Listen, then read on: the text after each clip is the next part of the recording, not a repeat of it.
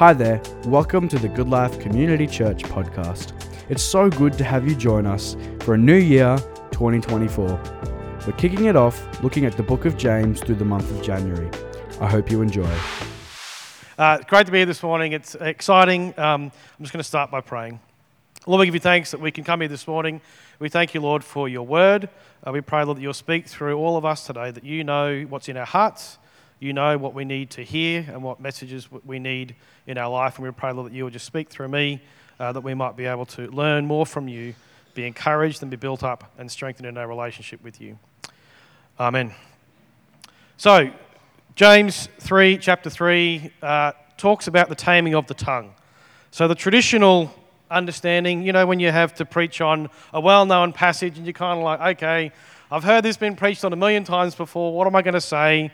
So, the traditional understanding of this passage is really getting to fully understand the power the tongue has. That a small part of our body, the tongue, but it has an amazing influence and it can do a lot of good, but it can also do a lot of damage. So, I've got a couple of uh, photos up here this morning just to influence or to show. They are kind of showing. So, you can see both the bit and bridle, which is spoken about in the passage, uh, which um, I will read for you. For all of us make many mistakes. Anyone who makes no mistakes in speaking is perfect, able to keep the whole body in check with a bridle. If we put bits into the mouths of horses to make them obey us, we guide their whole bodies. Or look at ships. Even though they are all so large that it takes a strong wind to drive them, yet they are guided by a very small rudder, wherever the will of the pilot directs. So also the tongue is a small member yet it boasts of great exploits. So, the reason why I put those photos there, even though they're a little bit corny, um, you can see the size of the rudder compared to the size of the ship. That's the point of that picture. The smallest part of, that, of the ship, um, in that sense, but it, without it, that ship won't be able to have direction. Um, and the smallest thing on that ship actually guides and is extremely important. Same with a horse. I don't know if you've ever ridden horses, but riding a horse without a bridle um, is very difficult. I was at West for a while. I tried helping. I used to offer to the, the farmers that I'd come and help them. So I offered one day, and I like riding motorbikes, uh, but he said we muster all of our cattle on horseback. So I tried horseback riding. Um, I got bucked off after about half an hour and haven't done it ever since then. But trying it without a bridle is very difficult. So that emphasizes to us um, the incredible power that the tongue has.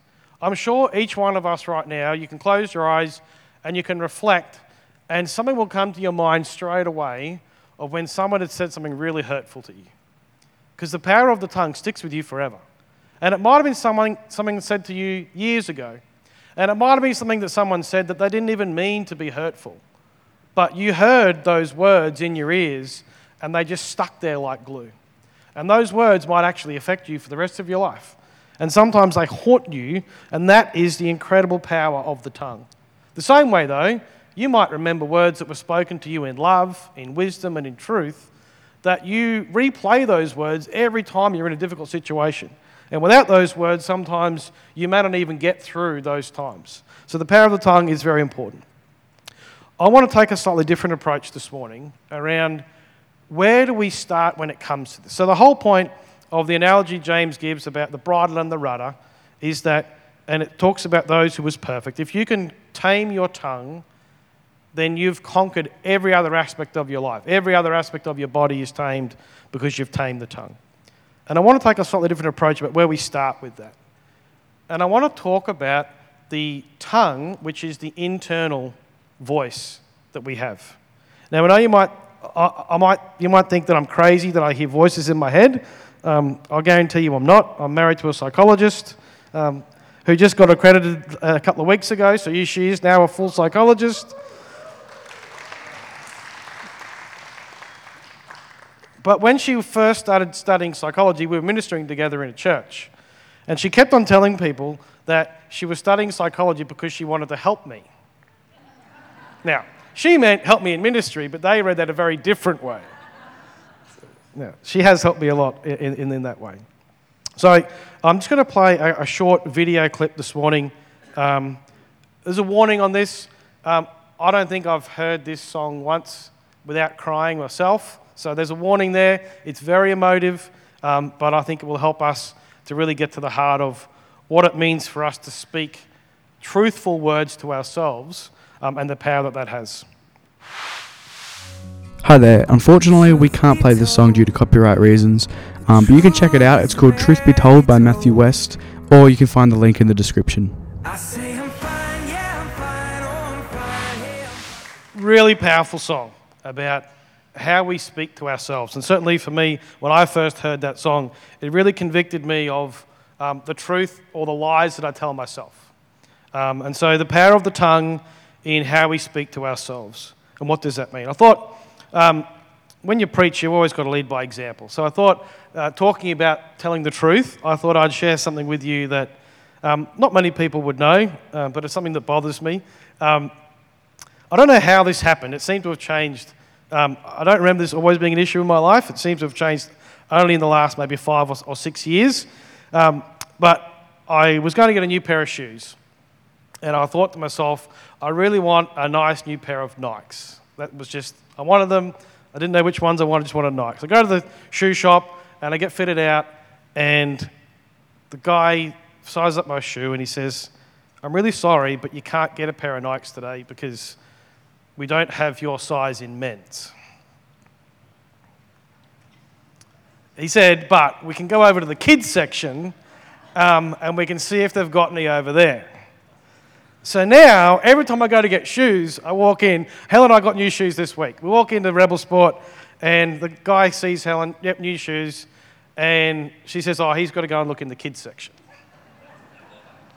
which she takes great pleasure in. But it really bothered me for a while, and a, there's, a, there's a real raw truth that I have. But then I realized that kids' shoes are actually about $100 a pair cheaper than adult shoes.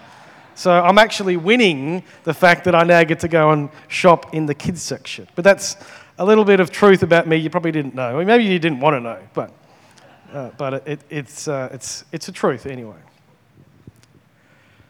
So, talking about the power of the truth that we tell ourselves. How many times do we say things or we, that internal voice in our head uh, that really affects us? And the absence, so the, the issue we often have is those negative thoughts. But the answer to those negative thoughts isn't silence, it's understanding uh, the godly truth that we have in our life. Uh, when the kids were little, when Tim was uh, little playing soccer, they had this thing called Silent Saturday. And if you ask Helen that Saturday, it drove, I got so angry and frustrated because I had this thing called Silent Saturday where you come to watch the soccer game and all the parents and the coach, everyone's told no one is allowed to say a word. Silent Saturday. Now, if, if you've ever been watch me with my kids playing soccer, I'm that parent on the sideline who's always yelling. So I was told, Silent Saturday, I've got to go and stand there and watch and say nothing.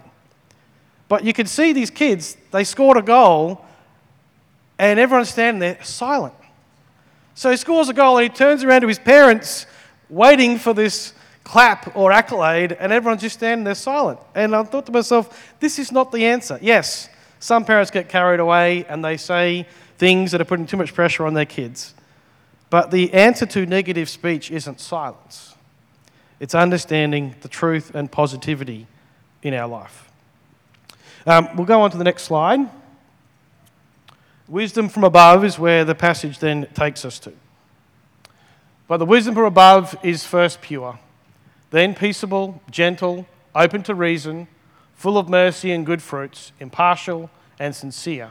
And the harvest of righteousness is sown in peace by those who make peace. Now, this is understanding James, depths of James's wisdom. And his wisdom I think he's talking about the authenticity we have in our life. That if we're not being honest with ourselves, as that song says, let the truth be told, if we can't be honest with ourselves first, then how can we help others and how do we live a life that's authentic? My encouragement to you, because there is power in the tongue, there's power in the spoken word. And as Mike said today, as we read from the Bible, everyone reads at different paces. Everyone puts inflections on different words. We speak the, the, the word of God differently.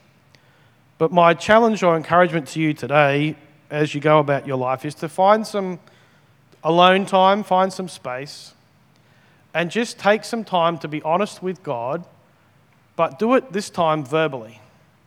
So take some time when no one else is around and actually speak the truth about your life to God.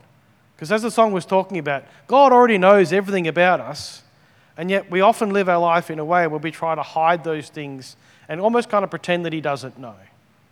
But if we're not being honest with God, then He can't actually help us with those things that we need help with. And so there is incredible power in that spoken word, the power of the tongue. As an army chaplain, um, a lot of the work that I do are soldiers coming to me when they're having a really bad day. And they'll come to my office and they'll tell me a story. I just say to them, Tell me a story.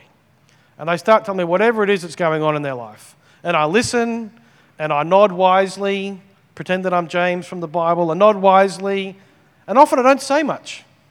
And after about half an hour, I can tell that soldier looks completely different. And they stand up and they say, Thank you, Padre, so much. You've helped me so much. And I said, That's all right, I'm here all week.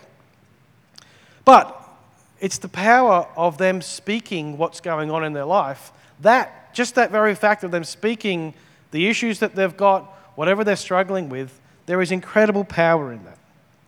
And I challenge each one of you today to take some time away from everyone else and actually verbally speak that thing in your life that you've been afraid of.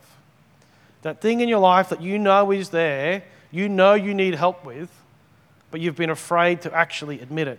Because when we verbally speak it, we are admitting that it's true and it's present in our life. And that's the first step that it takes in allowing Jesus to come in and really help us with that thing that we've been struggling with. To be truth, true and honest with God. Um, Helen and I have been listening to a podcast that she started listening to, we've been listening to together, um, called The Unconventional Therapists. Um, and they talk about this concept of two hands.